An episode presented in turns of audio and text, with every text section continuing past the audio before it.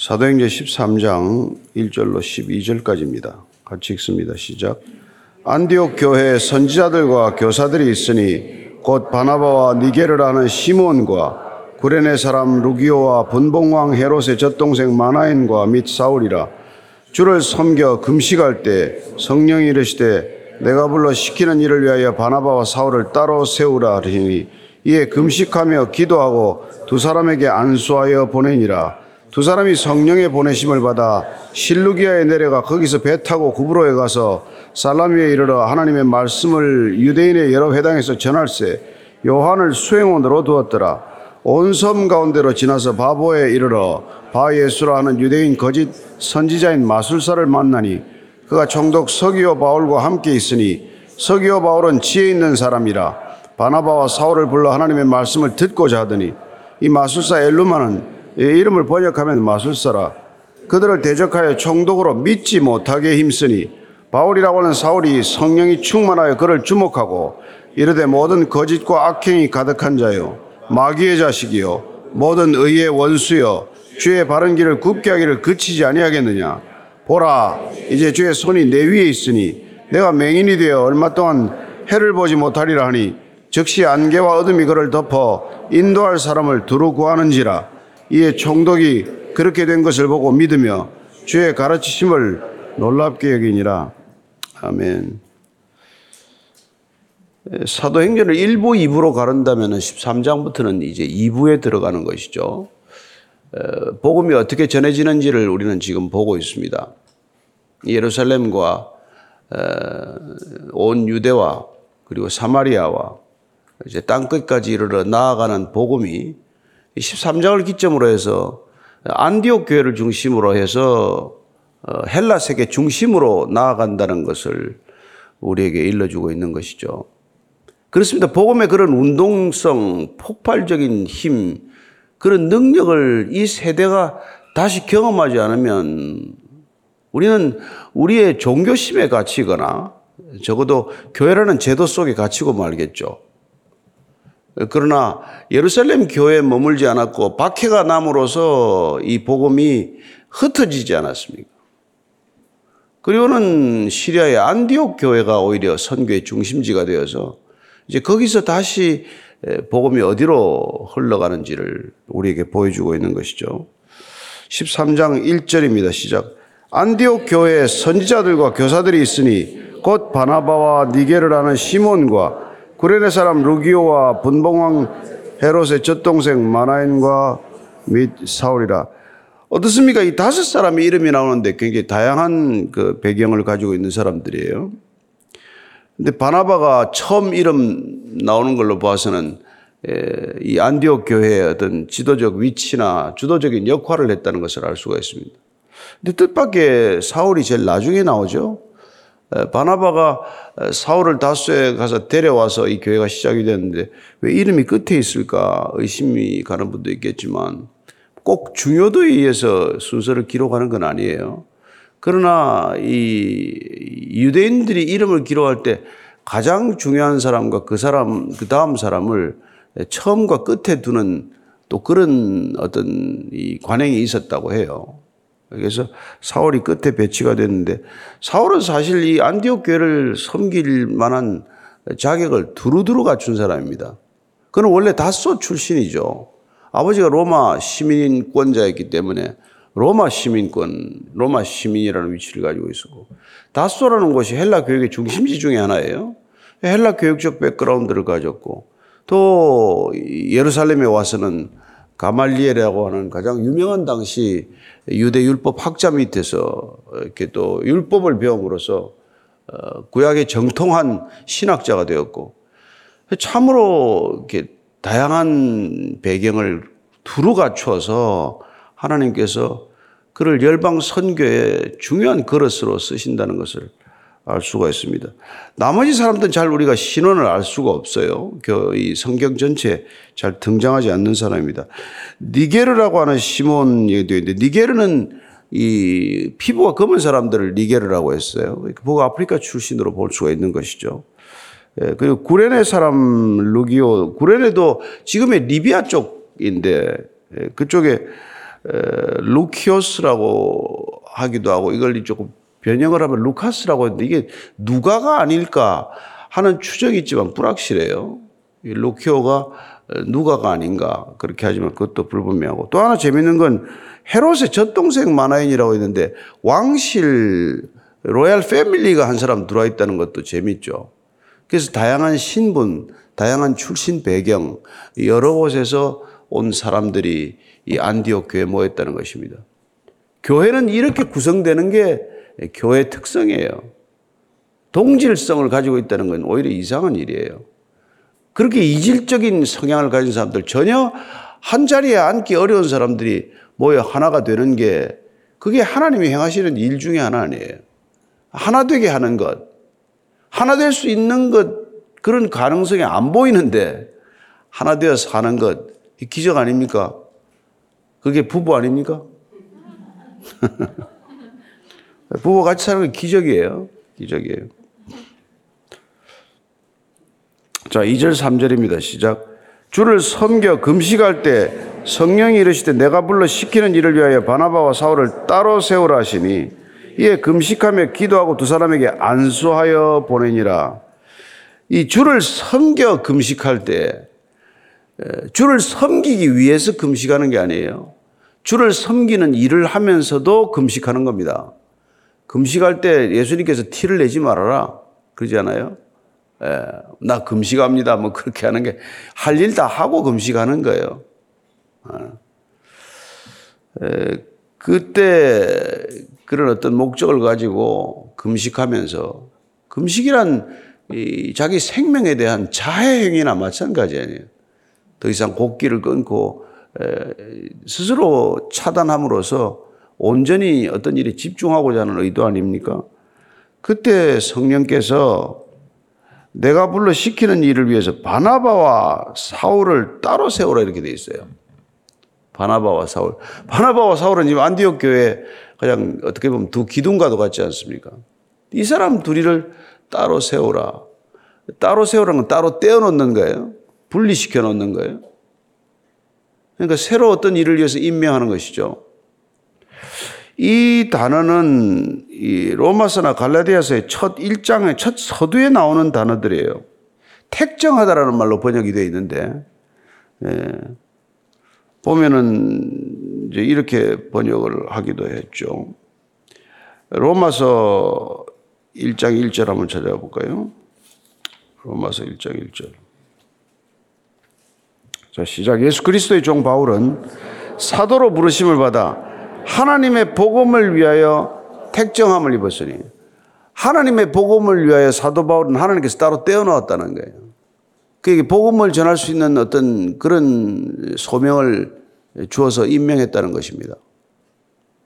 그런 택정함을 받았다는 거예요. 그게 지금 우리가 이쪽에 오늘 또 선교를 위해서 택정함을 받았다 이렇게도 마찬가지로 쓸 수 있는 단어예요. 선교를 위해서 그를 따로 세웠다는 겁니다. 바나바와 바울을 갖다가. 예, 갈라디아서 1장 15절에도 보면 이런 표현이 있죠. 시작.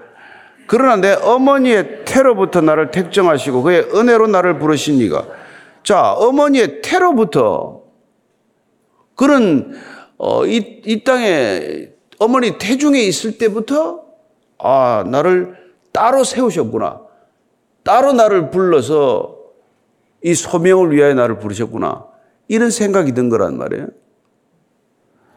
그러니까 사도 바울은 보니까 첫째는 태어나면서부터 나는 택정함을 받았구나. 이걸 알게 된 사람이고 두 번째는 사도로 그가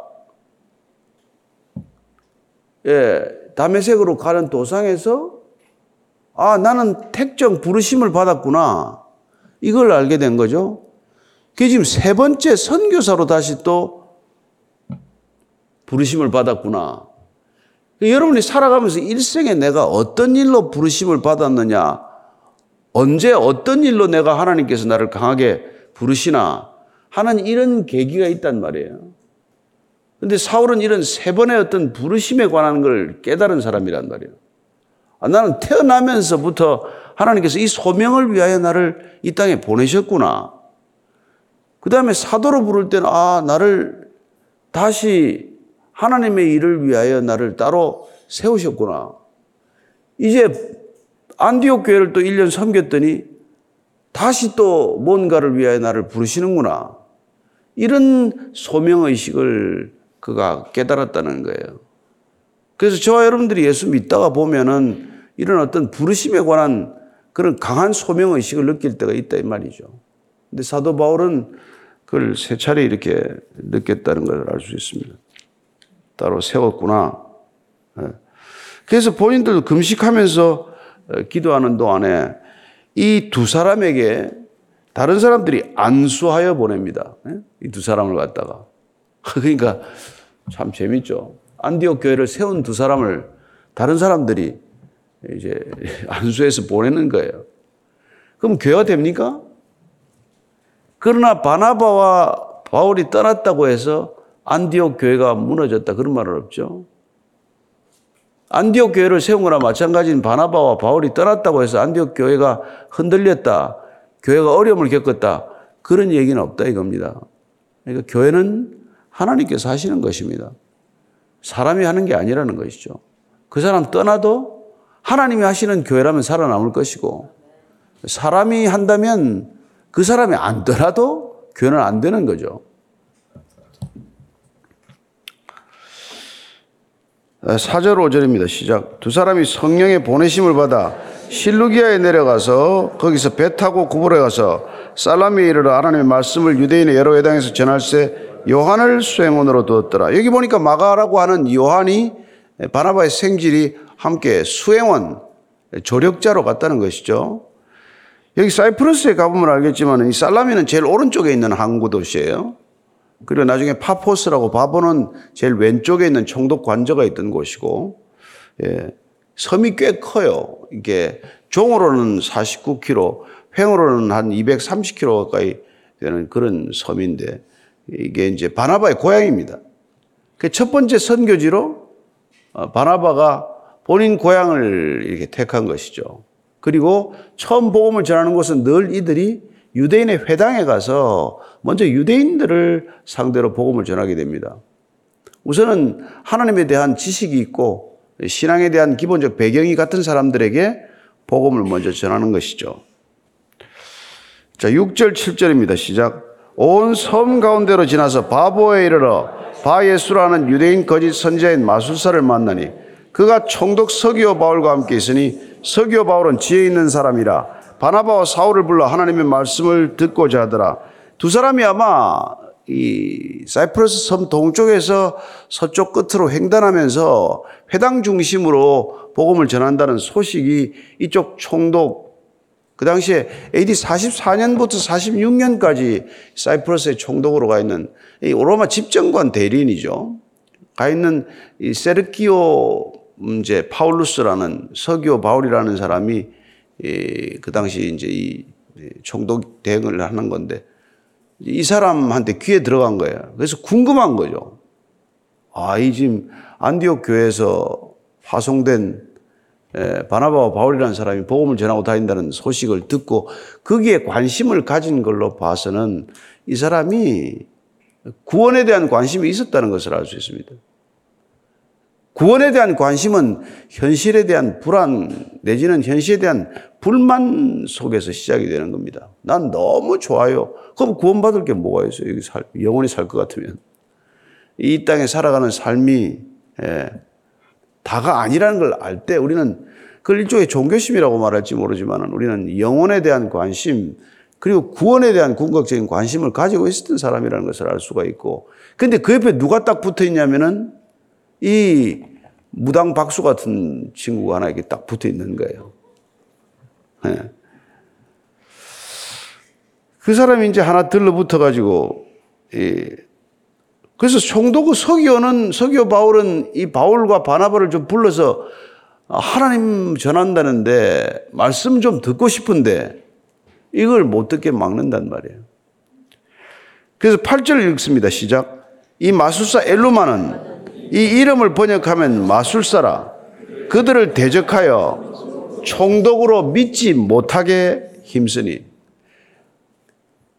이 마술사 이 엘루마라고 하는 이름도 마술사라고 되어 있는데 여러분 마술이 뭡니까 마술은?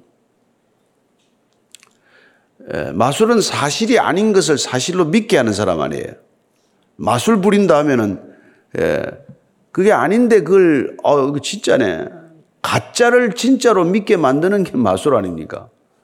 예. 그걸 우리는 그 마술에 걸려드는 그 마술사들이 하고 있는 능력을 마법이라고 그러잖아요. 마법. 예. 우리는 그걸 이, 제주라고 생각을 하고 그걸 배우고자 하는 사람도 많고 근데 그, 이, 이 마술사가 하는 일이 뭐냐니까 총독으로 하여금 믿지 못하게 힘썼다고 되어 있어요. 아니, 마술을 믿게 만드느라고 진리를 믿지 못하게 힘쓰는 거란 말이에요. 여러분, 이단이 뭡니까? 우리가 가지고 있는 복음을 믿지 못하게 하고 본인이 가진 가짜를 믿게 하는 사람들 아니에요. 어쨌거는 믿음 싸움이란 말이에요. 가짜를 믿게 만들든지, 진짜를 믿게 만들든지. 그래서 믿음이라는 우리의 노력이 있는 곳에는 늘 이 두 가지 충돌이 있단 말이에요. 믿고자 하는 노력을 할 때 믿지 못하게 하는 또 반작용이 있단 말이에요. 믿음이라고 하는 작용을 위해서는 믿지 못하게 하는 반작용이 있다는 것을 우리가 경험한 사람들 아니에요? 그냥 예수 믿었습니까? 잘 믿어집니까? 모르죠. 뭐 3대, 4대째 내려오는 사람은 그냥 믿는지 안 믿는지 모르고 그냥 스며들었으니까 그걸 잘 모르지만은 저도 당대 예수 믿겠다고 나선 사람 치고 쉬웠던 사람이 어디 있습니까? 그러니까 우리가 믿고자 하면은 믿지 못하게 애쓰는 사람이 또 있단 말이에요. 어떻게 하면 믿음을 전하겠다고 애쓰는 사람이 있는가 하면은 반드시 그 믿음을 갖지 못하도록 애쓰는 사람이 있다 이겁니다. 그래서 믿음이라고 하는 이 복음이 전해지는 곳에는 항상 갈등이 있게 마련이에요. 그래서 예수님께서 내가 불을 던지러 왔다. 너희들에게 화평을 주러 온 것이 아니라 불을 던지러 왔다. 에? 예? 너희들이 형제가 다투고 말이야. 시어머니와 며느리가 다투고 이런 일이 일어난다고 얘기하지 않습니까? 그래서 이 복음이 전해지기 위해서는 항상 이런 갈등이 있다는 것. 그리고 우리가 잘 믿으려고 하면 할수록 꼭 잘 못 믿게 만드는 묘한 일들이 있다는 것을 기억하십시오. 담배 잘 끊어집니까? 술이 단박 끊어져요? 여러분, 한번 뭐든지 내가 습관 하나, 그거 하나 고치려고 그래도 그게 보통 어렵지 않지 않습니까? 예. 어디 지난번에 그때 뭐 얼마 전에 책을 한 거 보니까 어디 일본 교회 가서 누가 그 전도하러 갔다 깜짝 놀라서 보니까 아니 막 덩치가 이런 그 조폭 야구자 출신 세 명이나 있어가지고 어, 봤더니 이 사람들이 똑같이 생긴 게 뭐 비슷비슷하지 않습니까? 조폭이 좀 문신도 하고 뭐 이런 셋이 다 이게 손가락 하나씩 다 잘라버린 거예요. 특징이 있는데 첫째는 한국 여자하고 산다. 한국 부인들이 다 크리스찬이다. 그 부인들이 죽도록 목숨 걸고 기도해가지고 약고자 셋이 다 나왔는데 나오면서 두목한테 우리 이제 예수 믿으러 간다 그랬다가 손가락 하나씩 다 잘리고 나왔어요. 어. 여러분은 뭘 자르고 나왔습니까? 자른 게 뭐 있어요? 예수 믿겠다고 손가락 하나씩 다 자르고 나왔다는데 포기한 게 뭐냐고요. 예. 뭘 하나 포기한 게 있어야 될 거 아닙니까? 이게 믿지 못하게 하는 사람이 꼭 있다. 뭘 빼앗아 간단 말이에요. 다 주고 와야 돼. 달라 그러면은. 맨몸으로라도 빠져나올 각오가 있어야 이거 믿는 거예요. 주렁주렁 다 가지고 나와가지고 불난 집에서 뭘 챙겨 나와요. 불난 집에 나 몸만 살아나오면 됐지. 그런데 그 불난 집에서 뭘 다 챙겨 나오다가 나오지도 못하고 타 죽는 사람이 대부분 아닙니까? 믿지 못하게 하는 게 이게 많단 말이에요. 그러니까 뭐가 나를 믿지 못하게 하는지 자기 약점을 알아야 돼요. 넘어진 사람 꼭 거기서 넘어집니다. 예? 성적인 문제에 넘어진 사람은 또 성적인 문제에 넘어질 것이고, 예? 돈에 넘어진 사람은 꼭 또 돈에 넘어질 것이고, 그게 뭐 귀신이 귀신같이 아니까 예, 귀신이 아는 거는 귀신같이 아는 거니까. 우리 약점을 나 자신보다 더 잘 아니까.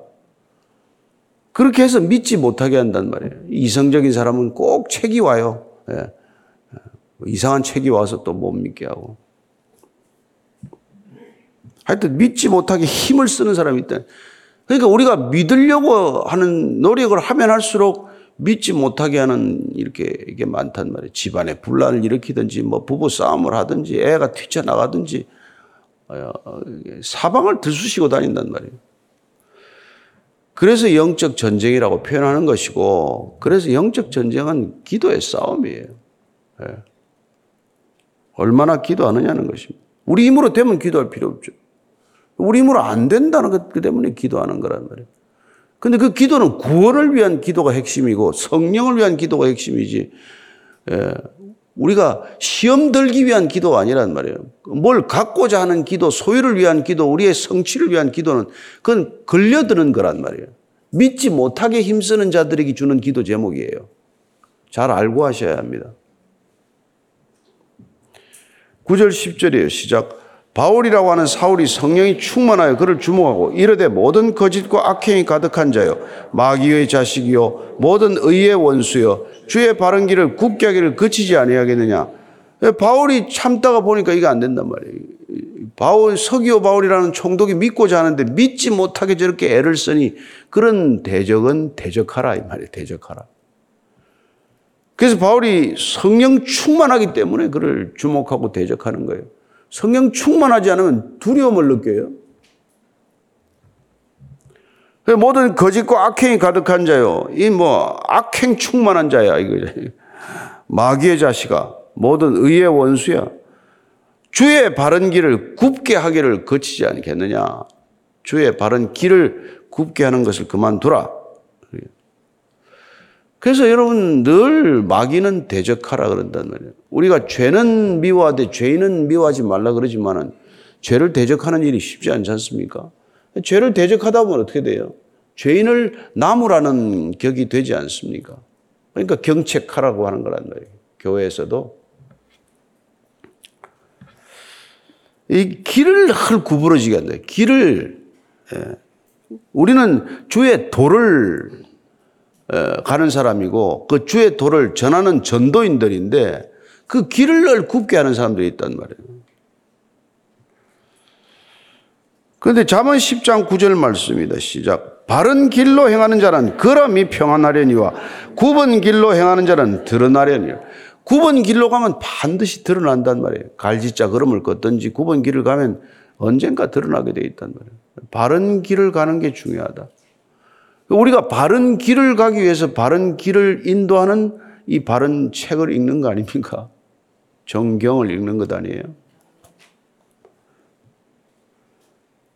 그래서 사도 바울이 단호하게 이들을 나무라는 거죠. 예.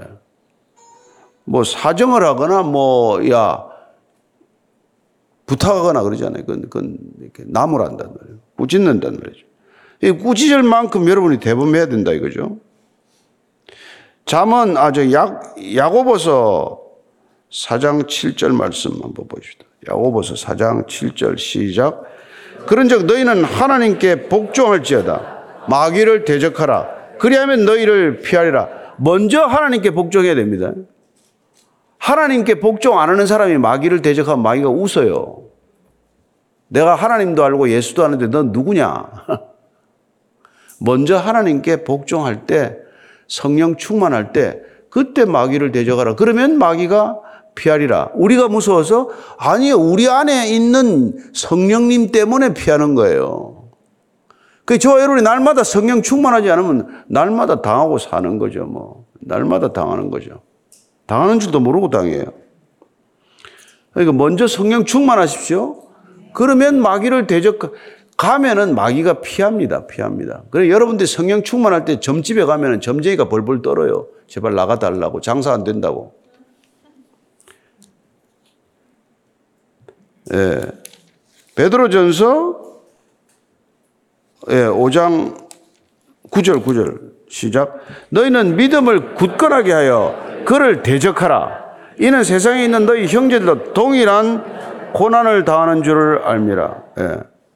고난 당하는 일들이 뭐 우리가 한두 가지가 아니지만 믿음을 그때 굳건하게 해야 된단 말이에요.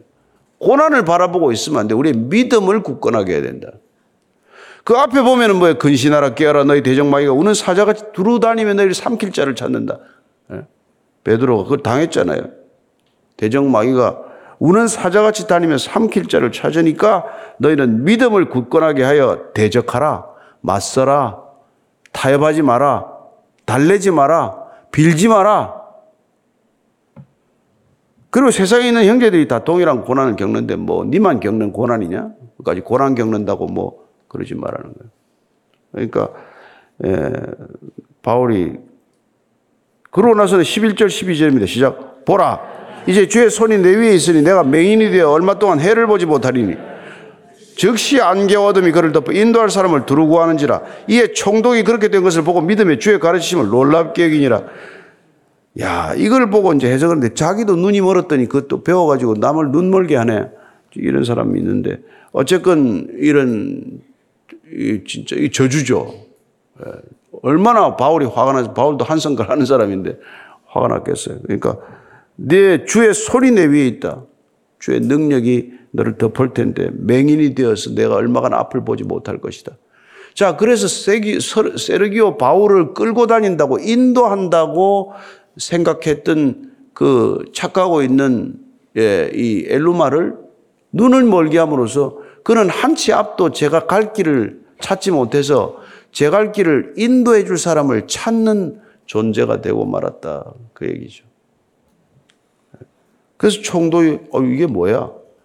그래서 믿게 되었다는 겁니다. 저는 여러분들이 하나님이 나와 함께 하시나 안 하나, 내가 성령 충만한가 안 한가, 능력이 내게 있나 없나를 확인하려면 꼭 한 번씩 이렇게 어려운 선교지로 가보시면 확인이 될 줄로 믿으십시오. 여러분들이 사지에 들어가면 하나님께서 여러분을 지키시는 것을 경험할 것입니다. 일부러 사지에 들어가는 사람들이 있잖아요. 하나님이 함께 하시는 것을 경험하는 가장 빠른 지름길입니다. 우리는 뭐 따로 아우리치를 뭐 교회 차원에서 안 가지만은 선교 여행도 가실 분 가시고 이제 여름에 또 늘 전도자의 마음으로 살면 하나님께서 전도할 수 있는 사람을 붙여줄 것이고 전도할 수 있는 능력도 함께 주실 줄로 믿습니다. 입을 열어 담대히 복음을 전할 때 복음의 능력이 나타날 것이고 내 안과 여러분에 계신 여러분 안에 계신 성령님의 능력이 나타날 줄로 믿으십시오. 내가 할 수 있는 일이 아니라 내 힘으로 못하는 일에 도전하는 것이야말로 믿음이 검증되는 시간이라고 믿으십시오. 오늘 기도할 때 하나님, 오늘도 제가 누군가에게 입을 열어 복음을 담대히 전하는 하루가 되게 해 주옵소서. 믿지 못하게 애쓰는 세상입니다. 이 세상이 전부 다 왜 음란하겠어요? 음란한 것보다도 믿음을 깨뜨리는 방법이 없기 때문이에요. 네. 온 세상을 분탕질 쳐놓지 않습니까? 이 세상을 향하여 우리가 담대하게 대적해야 된단 말이에요. 이 음란의 영에 대적해야 돼요. 예. 불결한 영에 대적해야 합니다. 오늘 우리 자녀들을 위해서 또 가족들을 위해서 우리가 전도하는 사람들을 위해서 마음에 품고 기도하는 사람들을 위해서 같이 기도하십시다. 하나님 아버지 주께서 오늘 정말 바울과 바나바를 통해서 따로 그들을 구별하여 세워서 어, 사이프러스로 보냈을 때 악한 대적하는 자들을 만나서 그와 타협하지 않고 협상하지 않고 단호하게 꾸짖어서 대적하여 내어 쫓는 것을 보게 됩니다. 하나님 아버지 우리에게 특별히 권세를 주셨습니다. 하나님의 자녀가 되는 권세를 주셨사오니 우리를 사망에서 생명으로 옮겨놓고 우리에게 정말 영적인 권세를 허락하셨사오니 마귀를 대적할 수 있는 능력, 마귀를 내어 쫓을 수 있는 능력, 깨끗한 집으로 소재해 놓고 우리가 비웠을 때 일곱 귀신이 들어오지 못하도록 주님 틈타지 못하도록 하시고 가정에 허물어진 담이 허물어진 곳을 여우가 들락날락하지 않도록 저희들이 항상 깨어서 기도하게 하시고 주님 오늘도 오늘 하루 걸어가는 곳곳마다 악한 영들을 대적하는 하루가 되게 하여 주옵소서. 하면 속으로 귀신을 내어 쫓는 기도를 먼저 하고 우리가 들어가는 곳에 들어가게 하시고 우리가 누군가와의 대화하기 전에 귀신을 내어 쫓고 먼저 영적인 제압을 한 뒤에 누군가와 얘기를 시작하는 그런 담대한 하루가 되게 하여 주시옵소서. 하나님, 마귀를 대적하라 내어 쫓으라고 하셨사오니 오늘도 주님 이 땅 가운데 곳곳에 포진하고 있는 악한 영들을 대적하고 악한 영들을 내어 쫓는 권세를 묵혀두지 않고 그 권세를 마음껏 쓰는 사용하는 하루가 되게 하여 주옵소서. 이제는 십자가에서 그 모든 악한 것들을 내어 쫓으신 그리하여 승리하신 우리 구주 예수 그리스도의 은혜와 아버지의 사랑과 날마다 두려워하지 않고 마귀를 대적하게 하는 성령의 충만하심이 오늘도 성령 충만한 하루를 살기를 원하는 이 자리에 고개 숙인 모든 성령의 사람들 위해 진정한 교회 위에 지금부터 영원까지 함께 하시기를 간절히 축원하옵나이다. 아멘.